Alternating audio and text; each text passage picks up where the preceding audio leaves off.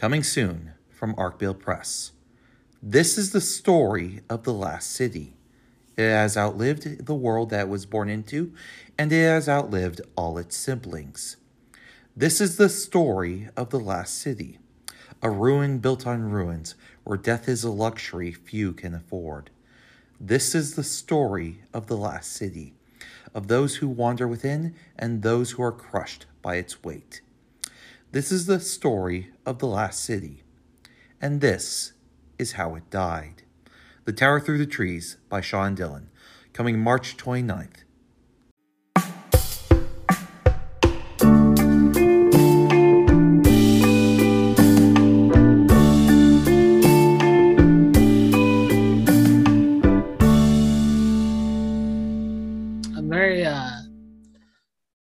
Interested. Almost 30% of the people that voted in that black licorice um poll that uh ha- like 30% of them were freaks that like black licorice. Not that I'm not saying I'm not a freak that likes black licorice too. I'm just saying I was surprised almost 30% of them were. Look, man, I think black, if you get, look, black licorice, you know, I'm not, I'll say it on the show. I'm going to say it on the show. You're going to get my licorice take. Yeah, give you your licorice steak. I'm gonna give you my licorice take, but I'm gonna give it on the show. I want, I want, I want recorded documentation. It's recorded. We'll put it in there. We'll leave it in there. okay, so my my licorice take is there are if you just want to do the traditional red and black licorice, Yes. red licorice is bad because most of the time, red licorice doesn't taste like anything. Oh, interesting. Now, now, if and, I, and I'm speaking like if you're just buying like if you're buying Twizzlers, Twizzlers don't taste like anything. I don't care what you tell me. I'm not going to say red vines are any better because I don't think they taste like anything either. But if Uh-huh. you go if you go off the beaten path and get like art, I'll say artisanal, but like there like here there's like Lancaster Farms, I think is what it is, and they do they do black licorice, they do red licorice, and they do like cherry or strawberry. Um, they also do like mango licorice and green apple licorice and a bunch of flavor combinations of licorice. And it's actually delicious. Um you know black licorice gets a bad rap because of jägermeister. But if you've ever had a really good sambuca you know what good black licorice tastes like. I don't think I've ever had a good sambuca. I don't even know what sambuca is. That's pr- yeah, it's from, from like I come from a family of Italian immigrants, and I tried sambuca way too early, um, but they took pride in the sambuca that they would have.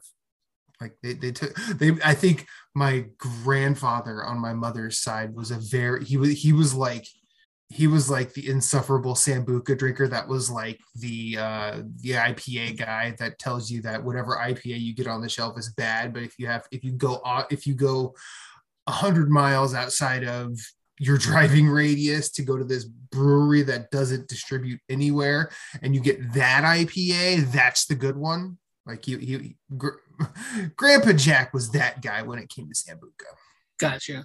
All I know is I learned to like black licorice because of Good and Plenty, and now I don't mind the taste of it. that's fair like i think good and plenty is bad that's just me though That's fair. I don't think I- it's I- great. I- I, am just saying I- that's how I I like the taste of black licorice. like there used to be there used to be gum i think it was called blackjack that was black licorice No, that's an anime. no no no no no the, the, the- in the 80s this is you know you know before before jesse time actually were you born in the 80s No, but also I think the anime might be from the 80s. Look. fair Blackjack. No, no, 96. But the manga, that's from 70s. the manga uh I guess we should get started. started with what i'm enjoying this conversation no i'm kidding I mean, we're leaving it in. Hello, and welcome back to Free Reeling It. I almost said White Comics. That's the wrong podcast. Uh, I am one of your hosts, Jesse, and with me today is your other host, Matthew. Say hi, Matthew. hello i like black licorice black licorice and i am not afraid to admit it And there's no need to be afraid, especially with a movie like this that has the terror of black licorice all over it. Um, today, we're talking about the 1963 movie High and Low, directed by Akira Kurosawa, whose birthday is today, the, the day that we're recording this, of course. yes Um, he would have been, I think, they 114 100? No, Uh, he was born in 112. 1910, 112. 100. So that would have been a long life. Yes. Is this the Yes. second Kurosawa film that we're covering on this? I believe so. Because we covered um what was the other we covered? I know we did we did Throne of Blood before. Throne of Blood.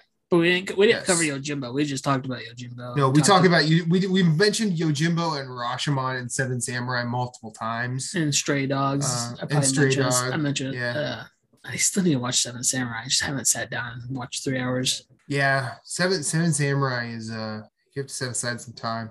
Um, but yeah, we're gonna talk about High and Low, a movie that's not three hours, but two two and a half around there. Yeah, two and a half. Um, this movie's great. The movie's fantastic. Let's get this off Yeah. the bat. I me, Yeah. me me and uh Matthew here are not gonna uh sugarcoat that we think this movie's fantastic. No, this movie's fucking dope. like, Uh, I think you said this is maybe your favorite Kurosawa movie. uh, you know, there are this and Ikiru. I, I mean, I know Ikiru. Uh, when we did our very first released thing, when we talked about our ten favorite movies, Ikiru is on that list. But honestly, I could switch Ikiru and High and Low out without much friction. Um, this is one of those this is one of those movies that when I was when I was getting into like the like honestly a lot of my foreign film watching came from just browsing the Criterion collection in the late uh, or in the early 2000s like 2002 2000, 2003 Yeah. and um, that was where I like I had heard of the Seven Samurai prior to that. I had heard of, uh, I believe I had heard. So I get confused.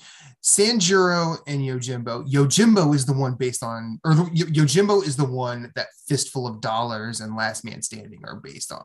I think so. Correct? I believe so. Okay. So uh, if Cassandra's I'm the second wrong- one.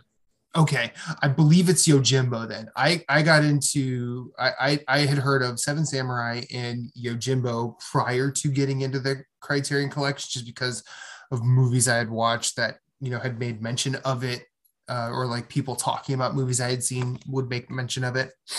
And then when I saw that the Seven Samurai was like available to me, I I went and I went and uh, I I believe I rented it sat down, watched it. I'm like, whoa, that was really cool. And then I tried to find whatever I could by Kurosawa. Now I was the, you know, kid who watched a lot of 70s kung fu movies and walked into Seven Samurai expecting that.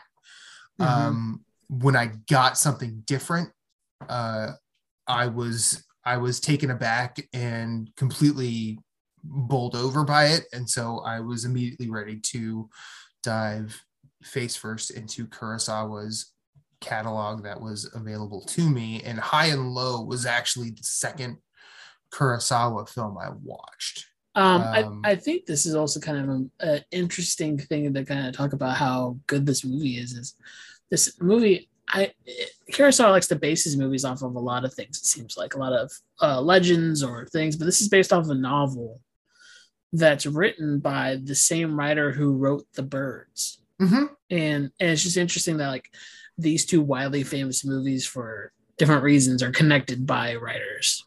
Yeah. Yeah. And well, and, like this is the only, or it's either the first or the only overtly American thing hmm that Kurosawa tackled. I've never read the book, but it was it was I think it's it was written by Ed McBain, but that's a pseudonym for uh, Salvatore Albert Lombino, who is also known as Evan Hunter. hmm Um, or he or uh, you know, he legally adopted that name in 1952, apparently. Um, but from what I have read about this movie specifically, I think predominantly in the uh, little book that came in my Criterion edition, uh, that all he really kept from the book was the plot but most of the most of the dialogue and everything is based on was it was probably based more in contemporary Jap contemporary Japan at the time. Again, Yeah, that makes not an- sense. not an expert there, but I think all he kept was the like the plot is um high ranking executive high ranking corporate executive um is quietly trying to take over his own company, but he he uh, he is confronted by other executives who want to take over the company and bring him in. Uh, but there's a disagreement on continue on how to continue business. Uh, are we looking at are we are we looking for a product or a profit? And that's the central argument in that conversation. Um, but then, as he is ready to make his move, he receives a call that his son was kidnapped and is being held for ransom 30, 30 million yen, which I think is $300,000. Or, uh, yeah. Yeah. Um, and shortly after that, uh, it is revealed that the kidnapper uh, t- mistakenly took his employee's child, and the employee in this case is his chauffeur. Um, and now that is where the moral quandary for the main character arises. And i think the the ultimate conclusion of the plot is also taken from the book but that's like it. None of the it's none of the characters none of the dialogue. I think i think kurosawa took a good skeleton of a story and and and went with it. Yeah i agree. Um, with uh with his writers uh Eijiro uh Hisaita, Hideo Oguni, and Ryuzo Kikushima. And yeah i i don't want to i don't want to just start gushing but uh, i go for it. I mean this is well, what this podcast is for. so so this movie plays like a symphony to me. Like it is it is it is it is a well executed symphony in i want i mean i think there's i think there's like at least there's at least two movements but like i think you can break those down. Like the first hour of the movie is just in the main character's apartment. The main character is his name is awesome. It's kingo Gong, gondo.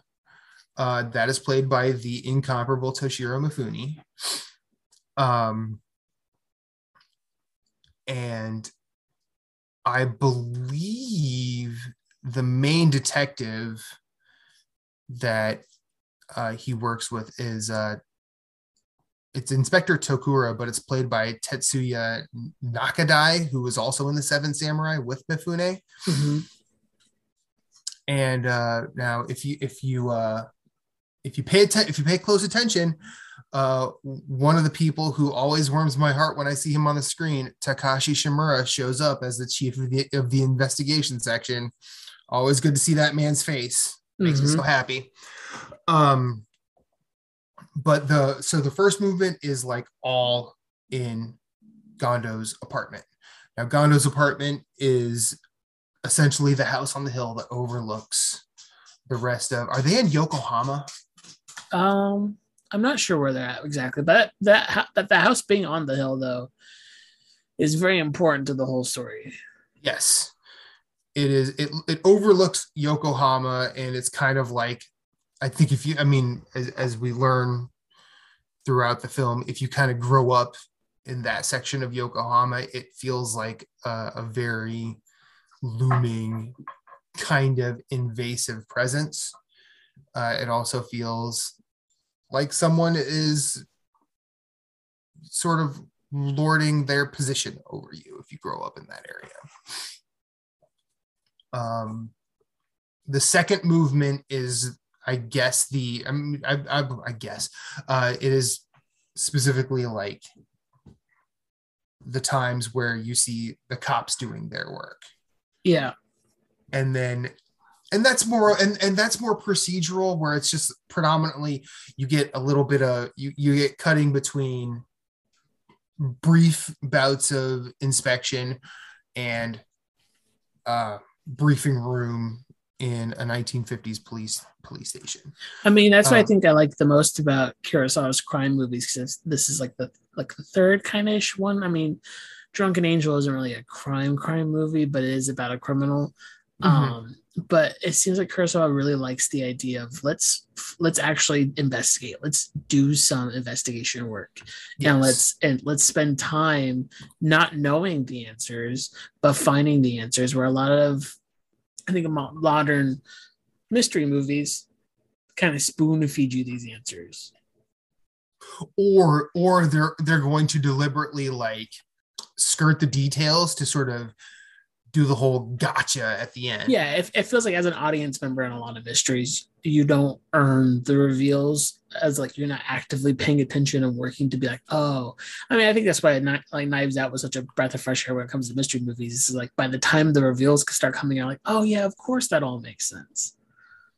Right, and like I mean, Knives Out is kind of it's one of those where the audience can start to piece the audience if you're actively paying attention you play a part in sort of piecing it together. Yeah. Like you're you're you're definitely watching Daniel Craig do a wonderful job as a detective, but the the speed at which the audience and the characters are getting the information specifically in that film, it feels there's a certain camaraderie the audience can feel with the characters. And I feel that here too. I also like the way um Tokura, played by Nakadai, sort of displays his intentions and reasons for the intentions. So everyone's not going why don't you just why don't you just? Yeah yeah. Um and uh and then the i think the final movement is when actually no we could probably do a third and final movement. The third is when the cops are uh fully immersed in they're they're doing they're doing the tailing and stuff. Yeah, the full, they're fully immersed in the underbelly of I think it's Yokohama, but uh, I'm just gonna say the city that they're in, and they're they're tailing who they who they believe is the culprit, and the final movement is uh, the briefest, but it's a wonderful scene between Toshiro Mifune and the culprit. Yeah, I, I, I, agree with you. Kind of, it does play like a symphony in a lot of ways. Um, another thing about this just being a great uh, procedural crime, a crime procedural is a lot of times too, and like I think about Seven in this um, is like watch Seven and watch Zodiac, right? And mm-hmm. Seven is a made up movie where Zodiac is, I mean, it's fictionalized a bit, but it's it, it, it is like the true true as you can get story about the Zodiac killer. Sure. And as far as hard as those detectives work, a lot of the cops around them don't care or they're not doing their job right. You know what I mean? Mm-hmm. And but with Seven and with this movie, like you actually get to see these police be what our, our idea of police are. That makes yes. sense. Like the the idealism of police, and that's that's honestly really enthralling to watch. I mean, you could there's an argument to be made about copying and stuff, but I think with with movies that are genuinely tr- sh- trying to show detectives and police forces doing right by people and doing their job properly, investigating properly, there's something kind of heroic about that, and you can feel it in this movie when these, especially in in the second and third acts, where the cops are actually on the trail and they're starting to make progress on things, they're starting to find leeway um, I think about the train scene, which is a great scene in itself for a lot of different reasons. But the smartness of these cops to be like, let's film it on the front and the back. We know where he's gonna drop it. Not like, mm-hmm. like, like, like, but we're gonna be out of sight so they doesn't know that we're like all of that. It's just really brilliant stuff. Oh yeah, I mean, even when they're um, when they're when you're still when they haven't left Gondo's apartment yet, or I say apartment because it looks kind of like an apartment, but it's it's it's a house. Um, when the when the cops are trying to they're trying to record the calls and try and get a get a lock on the location, and the kidnapper has has kept them at bay because they keep they keep needing like just a couple more seconds on the phone. Um, but the next day when the kidnapper calls and says, "Okay, this is what we're going to do. Have you decided that you're going to pay me?" um he's like hey wait a minute it's the middle of the day and you have your you have your curtains you have your curtains shut no i get you know having the window shut because you have your nice fancy air conditioning meanwhile the rest of us are stuck down here in hell because it's just a cauldron of heat and sweat like why why not have your curtains open and then all of a sudden the cops have to like make sure that they're completely out of completely out of sight. They get they have to get into awkward positions, get under couches or no under tables, you know, around couches, so they're they're obstructing themselves from view.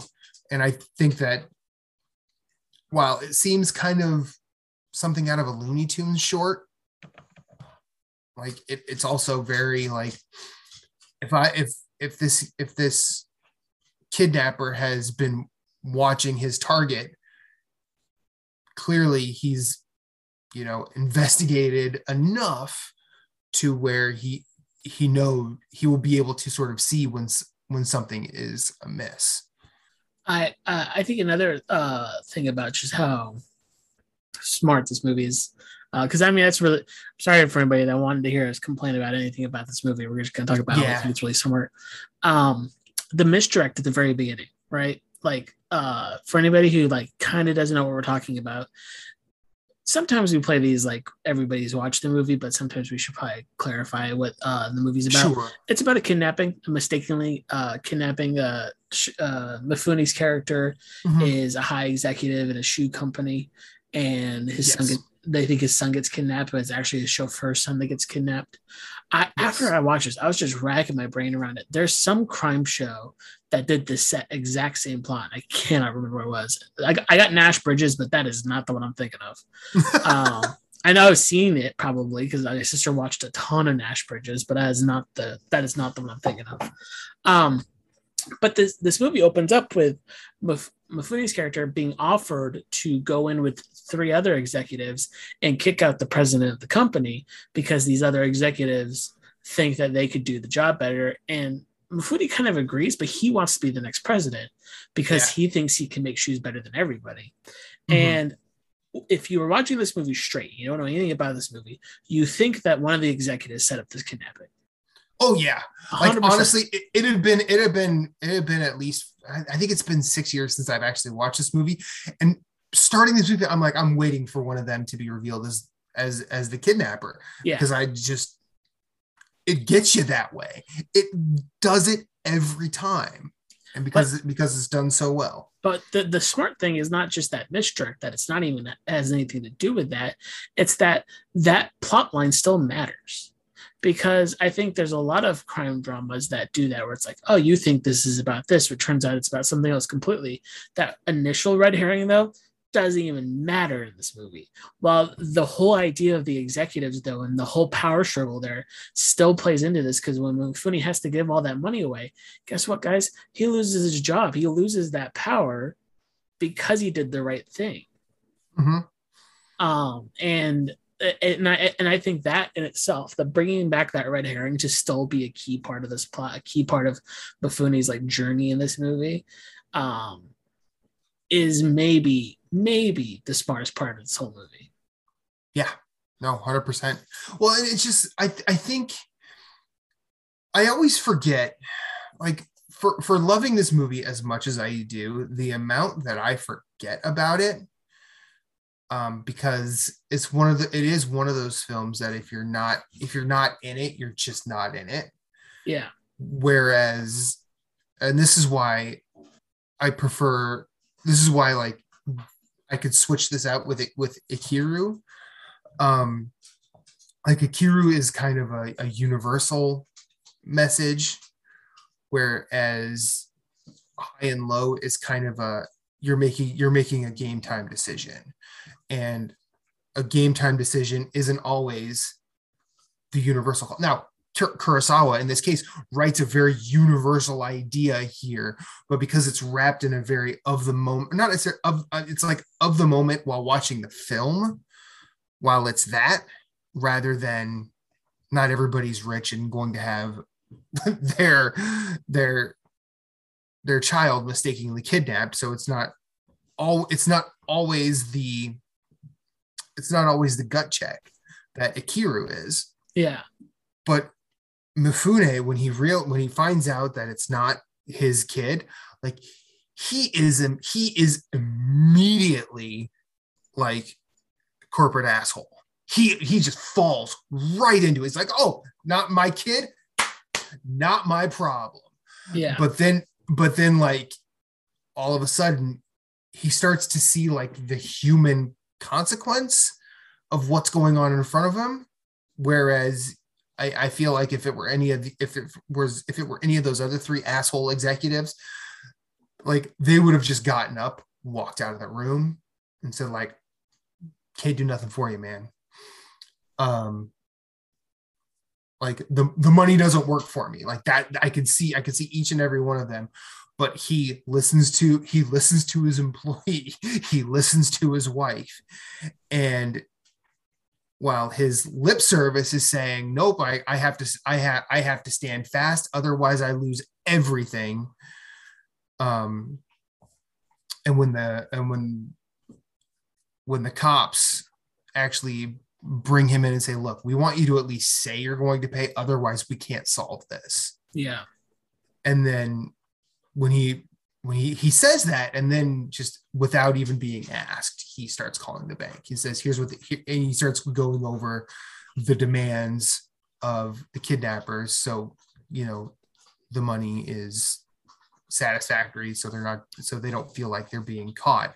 And then it's like really subtle and not really stated but the temperature in this in this wonderfully black and white film changes Th- This wonderfully black and white film that has color once in the whole entire movie. I mean, I was gonna, I was gonna get there, but thank you for Oh, sorry. spoiling it. No, I'm- Sorry. I'm kidding. um, now, actually, you can you, since since we're there, like it does you it when they are when they have decided to pull uh, a sly chess move on the kidnapper. Um, I don't remember why the pink smoke comes out of the. I don't remember why there's the pink smoke. It's because he's burning the bags, I believe. I, I mean, it, so it, so it's the bags. And now, is it the powder they put in the bags? I believe so. Okay.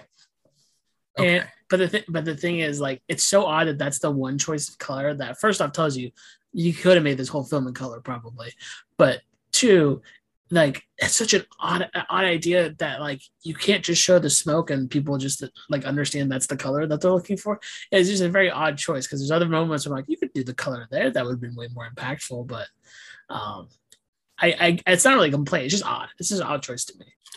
Um, I like the choice personally because in that scene, I, I think I think I mean ultimately it's it's a leading choice because Yeah. because when you cut to the tower and the smoke, you're you're immediately looking for it. And I'll be honest with you, probably like the last time, probably like the first time I watched this, I'm like, oh, it's actually pink. Now I now my brain while watching it did not think, well, why did you just make this whole movie in color? Um, but you know, once the credits roll, I'm like, yeah, why didn't he? But uh, ul- It- ultimately, I think ultimately, I think it's I think it's the correct call. Yeah, I agree. Also, it's weird that this movie was supposed to deter kidnappings and it just made him more popular. and Kurosawa's daughter got threatened to be kidnapped before. It's, I mean, that's sad, but I'm just saying in general, it's Yeah. like it's just kind of funny how that stuff works out. Um, yeah, because there's a lot of movies where that's that kind of happens where people think one thing's going to happen with the release of the movie and the opposite happens. yeah. Um, oh, the, what was the movie I was just watching, where or someone was talking about that? Like everyone's like, "Oh yeah, this is gonna just rile everybody up." I can't remember. What, oh, do the right thing. I was watching Do the Right Thing this week. We'll talk about that later. Um, oh yeah. but uh, yeah. oh man. I rem okay, yeah, let's talk about that later. yeah, we can talk Um, about we can talk about that when we watch, talk about the stuff we watched later. But uh, Um, go ahead. Trying, there, I had one more thing I want to talk about really with this. Um, what was it? I'm trying to remember now. Well, you, go with your thought while I'm trying to remember mine. so I mean, once once this starts happening, once once the pink smoke happens, like it's nothing. It, it's essentially a chase Yeah, to to the end of the movie. Like they they are they have figured out that their their kid their kidnapper is on the run. They just have to find out who the person is the so the, they can. the one thing that the cops do that like is like the most cop thing is like we have to see him get someone else high to know that this is the guy. Yeah. Well, I think that I think they're I think they're I think they're um they uh, they wanted to get him on the the maximum sentence. Yeah, yeah, So unfortunately, uh, so when they find out where the kidnappers were, um, because uh, Shinichi, the kid who actually got kidnapped, uh, his father, which I don't remember his, I don't remember his character's name, Aoki.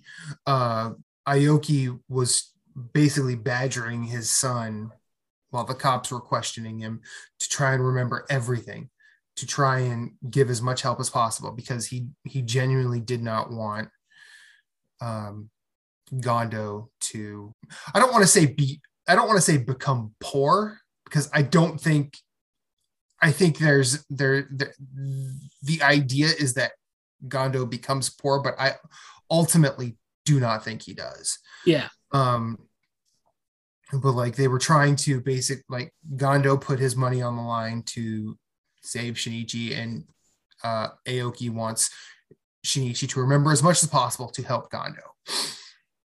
Uh, when they find the kidnappers and they realize the kidnappers have also been killed. Yeah.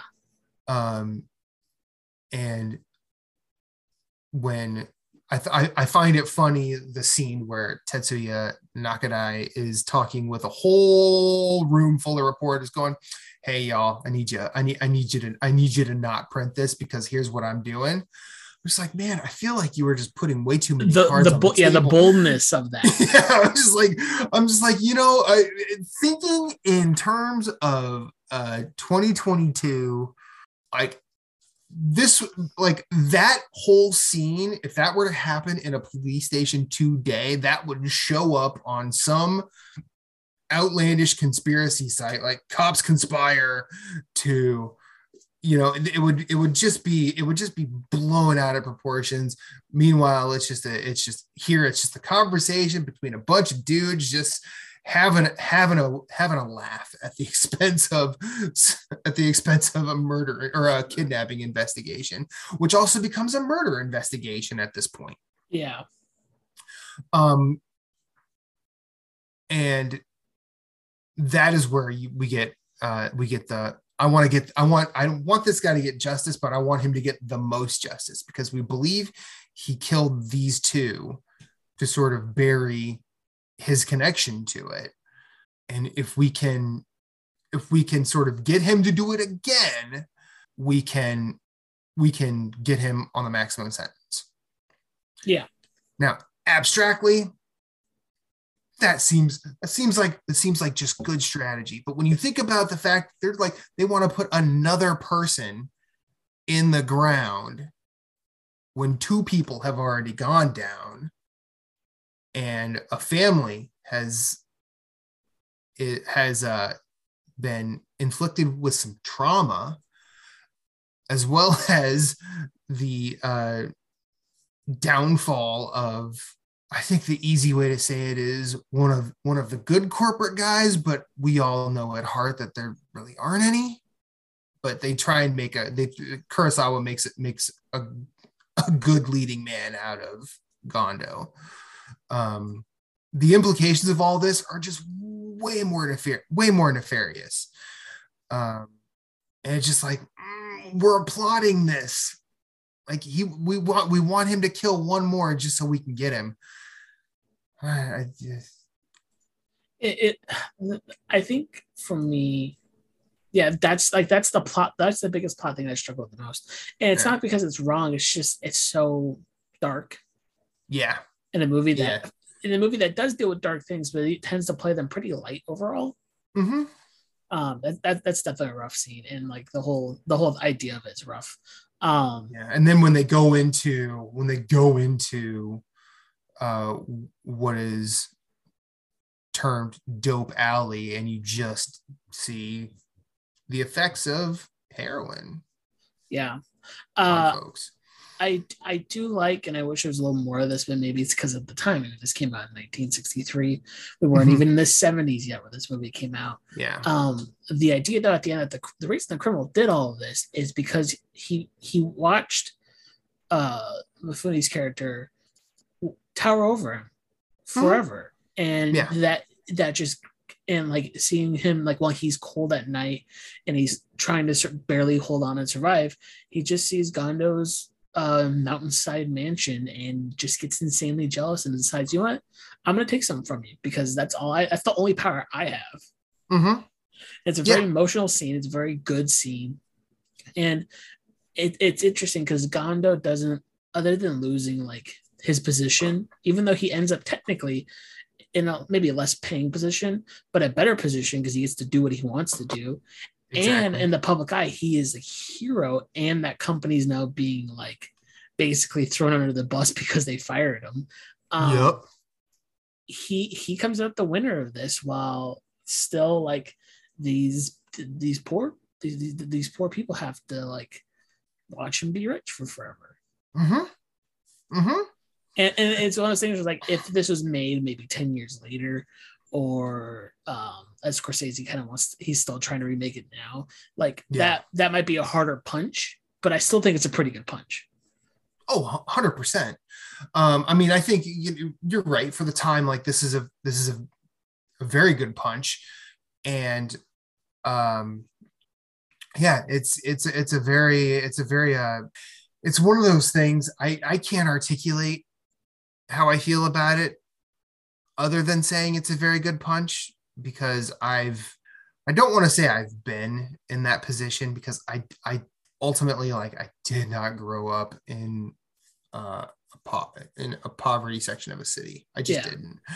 But also, I have been the person who's had to look up at, you know, uh, a boss in a corner office who had no problem, you know, signing the people that were hired on their watch to not be not be in a job anymore.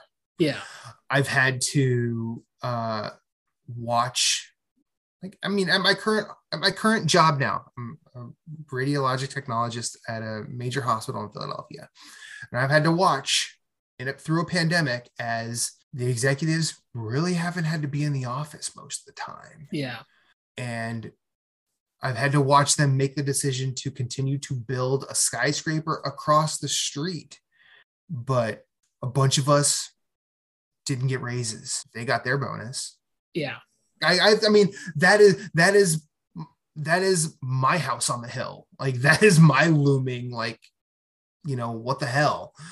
Um, and I think I think that's the core relatable aspect of the criminal here is we if you're not dwelling in that house on the hill, you're looking up at it and reconciling that vision however you know how, however you believe it to be. And more often than not, you have a, at the very least, contempt for it.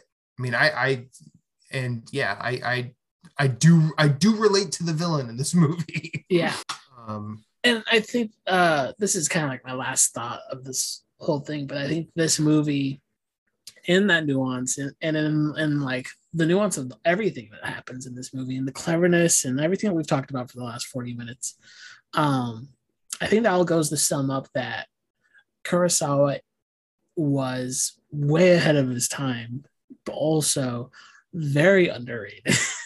like it's hard to say it's hard to say that someone who's highly praised by directors and actors and stuff is underrated but from the general audience who doesn't get to watch these movies because i get it they're hard to they're hard to digest like Yeah. he he is he's a brilliant director who is who's well read well thought out and i have yet to watch a movie where i'm like this was a misstep and I, there's probably one out there he directed movies till, till the end of his life so there's probably one way down the line but these early films man Yeah. Um I think along those lines, like uh having read a lot of the film historian uh Donald Richie, who's kind of an expert on on Japanese cinema, uh or as I guess I'll say as expert as a dude from the West can be. Um it's amazing to me that Kurosawa takes he has the ability to take texts and inspiration from places that were not that I mean like with uh the lower depths it was a max it was a maxim gorky play uh with he with his movie the idiot. It's based on um or no there's something he did based on the idiot uh by dostoevsky. I forget what the film is called.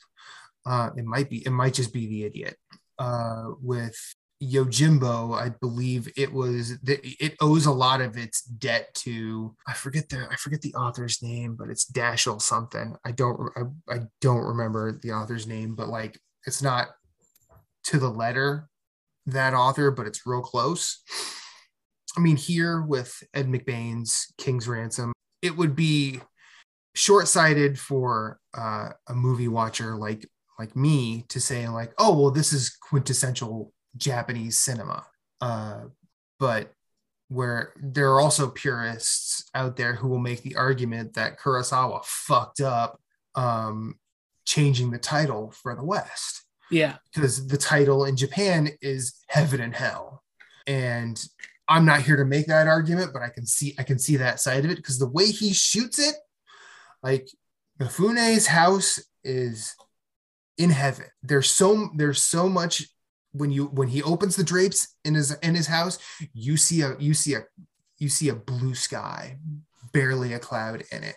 When you see him outside on his property, he is pushing his own lawnmower, cutting the weeds that are ostensibly reaching from below to grab pieces of his lawn. And there's like a there's like a symbolic gesture like I got to keep hell off of my heaven and then when the cops go into the deep, dark depths, it doesn't just look like a city.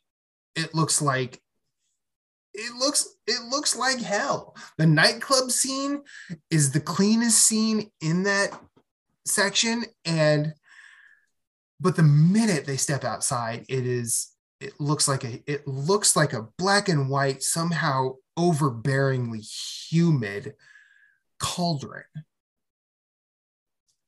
and uh and yeah like i feel like i've started and lost several points in my talk here no i get what you're saying but uh but yeah like I, there are there are I, I as someone who is an armchair film critic at best uh because uh, I'll say it. I I don't really write film criticism, or at least I, I don't anymore. I used to for a little bit. Uh, I have tried to write on Letterboxd, but frankly, I don't just don't have the time that I w- that I would like to devote that. But and also that doesn't really matter anyway. But if there were if there was any director that I could call a master of their craft, Kurosawa was definitely that. Yeah, I agree. I should correct myself too. This is actually in the in the lower half of his career, not early. But like again, they made 34 films. I haven't watched all of them, but I've watched. Uh, let's see. Let me count. Let me count you the ways. so this is my sixth out of 34 films, and every one of them's been knockout so far.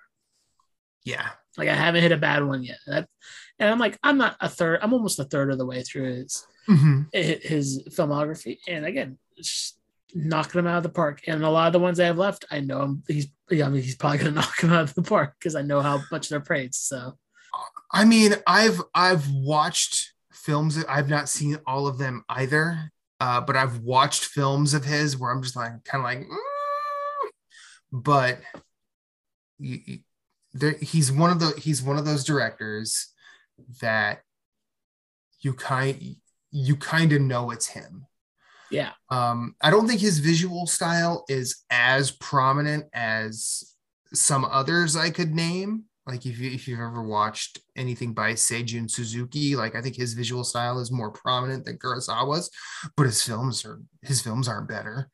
Um, and I love some of Seijun Suzuki's work, Branded to Kill, Tokyo Drifter, uh, Youth of the Beast. Like they're they're wonderfully, deliriously entertaining films.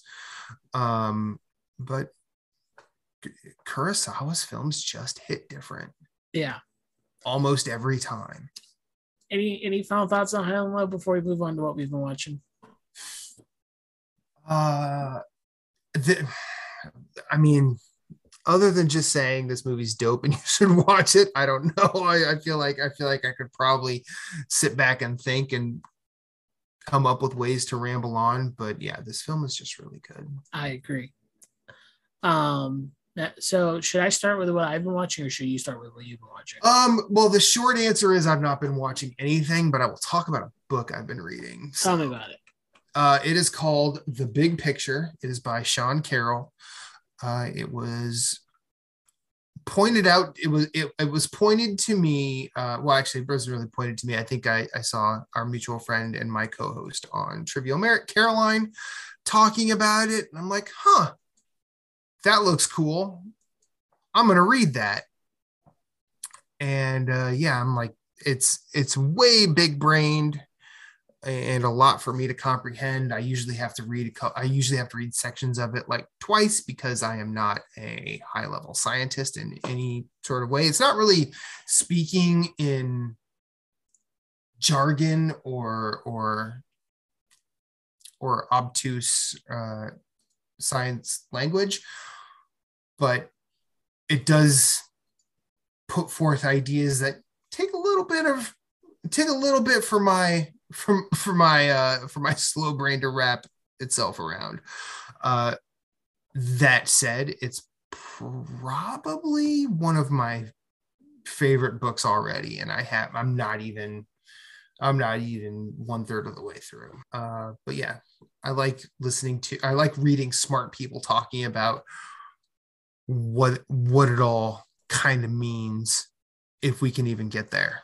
So the big picture, it's a really good read good. I'm glad. Um, I actually watch movies between recordings. Uh, and it wasn't just Batman, though I did see Batman twice in between recordings. Um, Is that nine times now? Nine times. I am going. I might be going for number ten this weekend, if not this. Hell weekend. yeah! Um, we we will have a Batman episode. I promise everybody that will happen. Oh no, we will. We will. But that's not until next month because it doesn't once come it, once it stream. Once it streams, I'm watching. Once yeah. it streams. Um, but I watched Turning Red because that's streaming. I don't know if I talked about that last episode. You, you didn't. What is Turning Red? Turning Red is the newest Pixar movie um, by the people who did the Pixar short Bao, I believe. Okay. Um, it's very good. It, the Turning Red is very sweet. It's a it's a very cute movie. It's a it's a very like uh, excited movie. It's it's it's a Pixar movie that I don't think we've gotten before in a lot of ways in the sense of like how adventurous it is, but still grounded in a lot of ways. Um, because I think the last I'm trying to think of the last like gr- kind of grounded Pixar movie, and that's Incredibles. But even Incredibles is way more elaborate than I think Turning Red is in a lot of in a lot of ways. Um, I mean, it's about girls in in 2002 uh, learning like just starting to mature and wanting to go to a boy band concert, and one of them could turn into a giant panda. Like right. that that is that is, I think, the key difference between it and all the Pixar movies. This is about real, real experiences that people feel, not uh, put into like random characters or into a dinosaur or to uh, any of these things. And so I think that's really fun, and I think that uh, people who don't like this movie uh, uh don't don't really have a soul in that way. Um, so yeah, I, I did watch that. Um, other movies I watched, I watched Little Miss Sunshine. Had you ever seen that before? I hadn't, but I saw I saw the Batman with one of my close friends, mm-hmm. and she was like, you know, Paul Dano in this one scene reminded me of his character in Little Miss Sunshine. So I had nothing to do the next day, and I'm like, well, she mentioned Paul Dano in Little Miss Sunshine, and that's streaming on Amazon right now. I guess I'm watching Little Miss Sunshine. Yeah. It's very charming. I did not know Steve Carell's in that movie.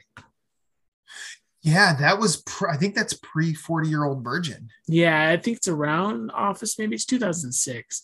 But um, as much as that movie's charming and a lot of like really interesting things, it stinks of mid two thousands indie movie.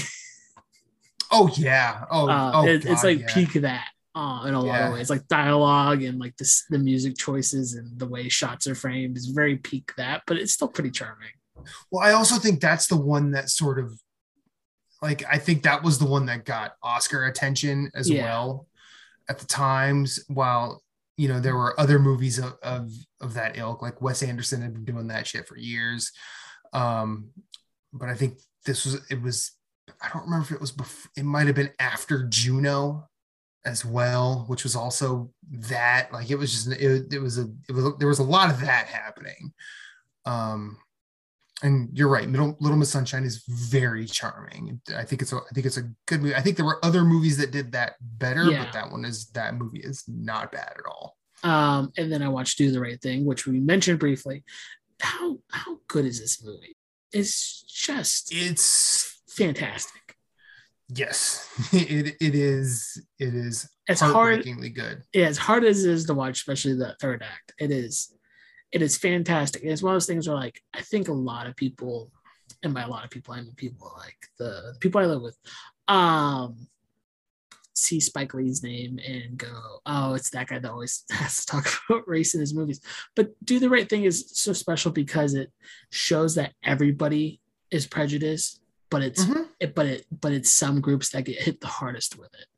Yep. Um, and I, and I, I just I think it's I think it's really well done, and I think it holds up pretty dang well for being, gosh, twenty three years old at this point.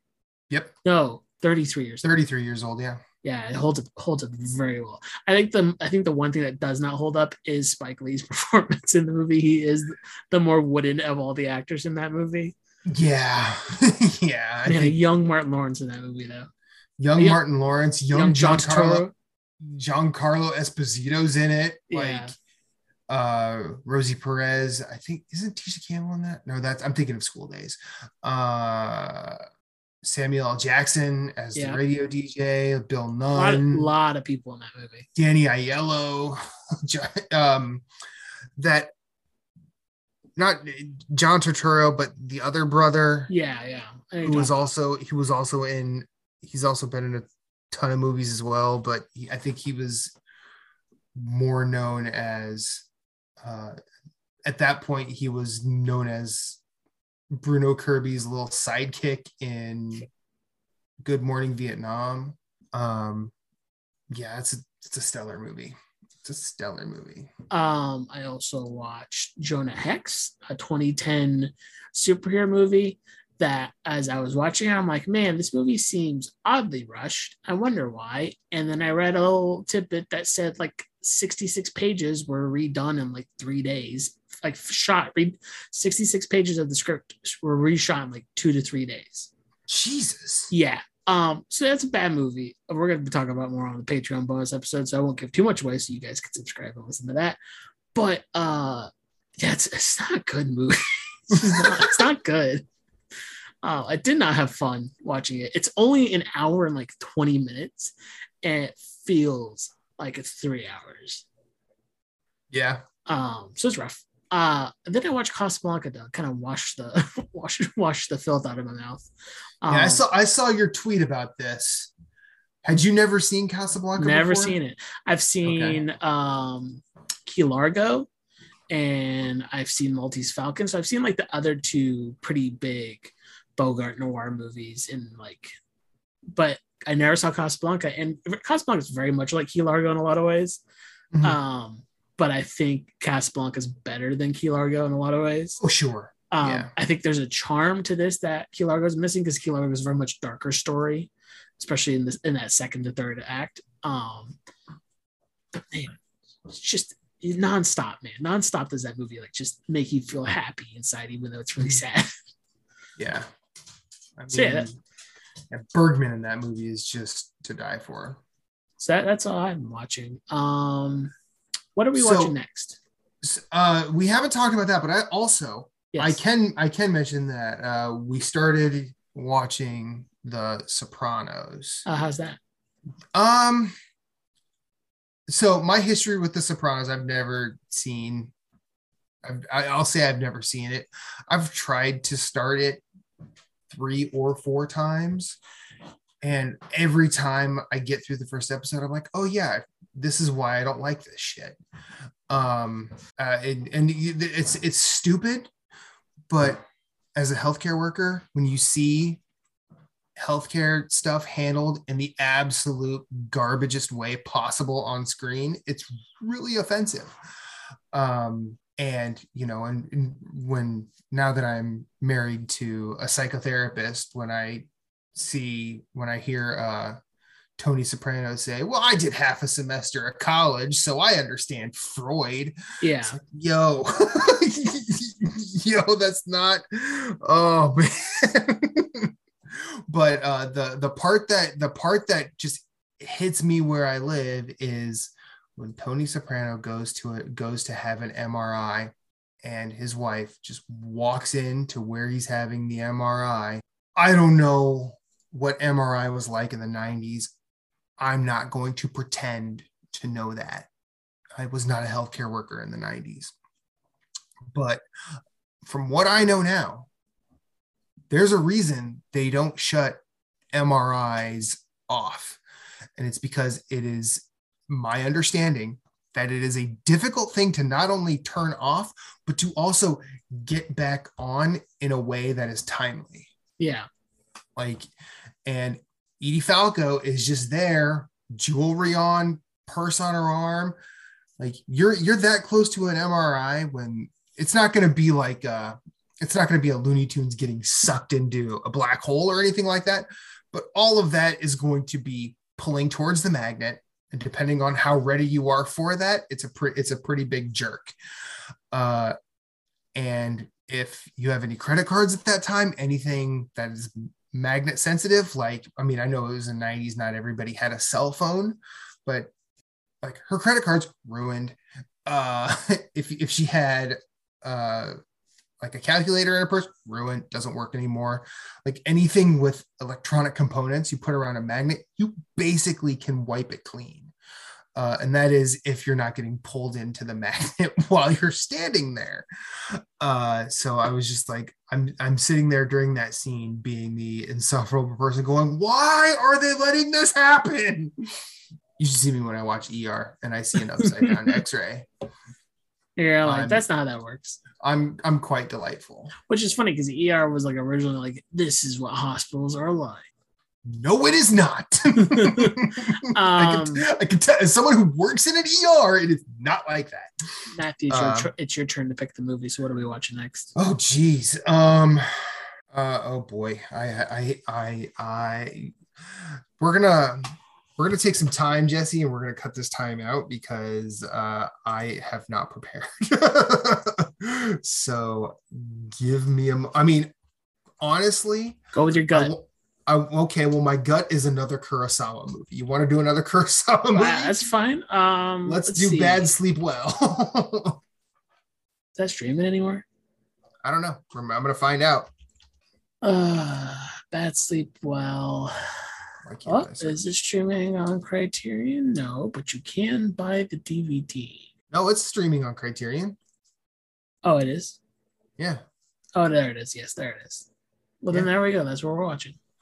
Cool. No, another another corporate drama from Kurosawa. Let's do the Bad Sleep Well. How long is this? It is from 1960, so it was the one he did right before. Yeah, but that's not telling me how long it is. No, it is two hours and 31 minutes and three seconds. Oh, that's not too bad. No. Um, yeah, so next episode we're gonna do the Bad Sleep Well, which is streaming on the Criterion channel, or maybe other places that you can find yourself. Um Matthew, It's also- find oh yeah. It is also starring Toshiro Mifune. yes, of course it is. Uh, Uh, Matthew, where can people find you on the internet? I can be found on Twitter at infinite underscore rewind. You can also find me hosting uh, two other or co-hosting two other podcasts. One is called Story Route Zero, where three friends and I talk about video games. Basically, it's uh, what we're playing. Uh, we try and keep up with news, but we are all just normal folks. Uh, the other one is with Jesse's and my mutual friend Caroline, where she and I talk about music in, in a way that is uh, trying to make us feel better. We choose a band or a style, and we try and use eight songs from said band or style to get us from a negative headspace to a positive one. The actual extremes of that list are decided by dice rolls. Uh, our next episode uh, or at least at this point in time, is we're we're about to record the Velvet Underground, going from anxious to content. That's exciting. All, also, um, I don't know if this will be live when this goes up, but I was invited to be part of a podcast about the video game series called Hitman. Oh, that's exciting. It is called the Bald Gun Guy podcast. It is put out by Scanline Media. Um, Six Detmar is the host. Uh, the other co-host with myself is Ty, and uh, you can follow that at Bald Gun Guy Pod on Twitter. Uh, we just we're doing each level of the modern trilogy uh, as an episode, so uh, I'm joining way into it. Were they were they were already into Hitman 2 by the time I came along. We just did the Santa Fortuna level. Next is Mumbai. We'll do it monthly until the end of three, maybe more. I don't know. But that's not my call. I'm trying though. I'm just happy they I'm just happy that someone let me come on and talk about Hitman because Hitman is one of my favorite things. I'm glad you got that outlet. Me too. Um, you, you, can find you can find me Where on we, internet where everywhere. can we find you? You can find me everywhere at Sleeper of the Bed. You can find my other show, Why Comics, at Why Comics Pod. I do that with our lovely friend Hannah Kim, uh, which you can also support this show and that show on Patreon at patreon.com slash Why Comics. Uh, we have three tiers you can choose from. One of them is producer tier, which I am going to read the two names right now that I have. Uh, thank you to our Patreon producers, Anthony Greco and Patrick Mulman. Uh, it's glad to have people wanting to support this. Uh, if you want to hear me and Hana talk movies and stuff, you can find that on Patreon because that's what our bonus podcast is: is me and Hana watching every single piece of modern superhero media slowly. Um, so yeah, that's fun. Um, who does our theme music? Uh, our theme music is done by my buddy Jason. Uh, he goes by uh, Deadeye. That's D E A D dash I, all caps when you spell the man's name. You can find him on Spotify. His album Bloodshed Kingdom is out now. It's on there. It's on Bandcamp. Uh, you can also find other work that he did with in the duo the Hope Street Steppers. They released an album in 2013 called Black Lightning. Uh, it is one of the best reggae albums I've ever heard. And I'm not saying that because they're my friends. I'm saying it because I actually believe it. You can also find Jason on Instagram at Deadeye Productions, all one word, D E A D I Productions. Support And- him. He's wonderful. And if you ha- if I if I haven't mentioned it yet, you can find this show on Twitter at freereeling it, and you could email us freereeling at gmail.com if you have any thoughts about any of the movies you watch, or you want to suggest more movies for us to make sure that we're they're on our radar.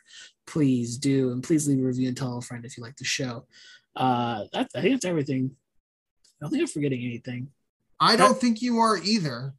Um, Um, so yeah, don't uh don't kidnap children, but also we understand if you do. That's a bad way to end it. We got to do another take.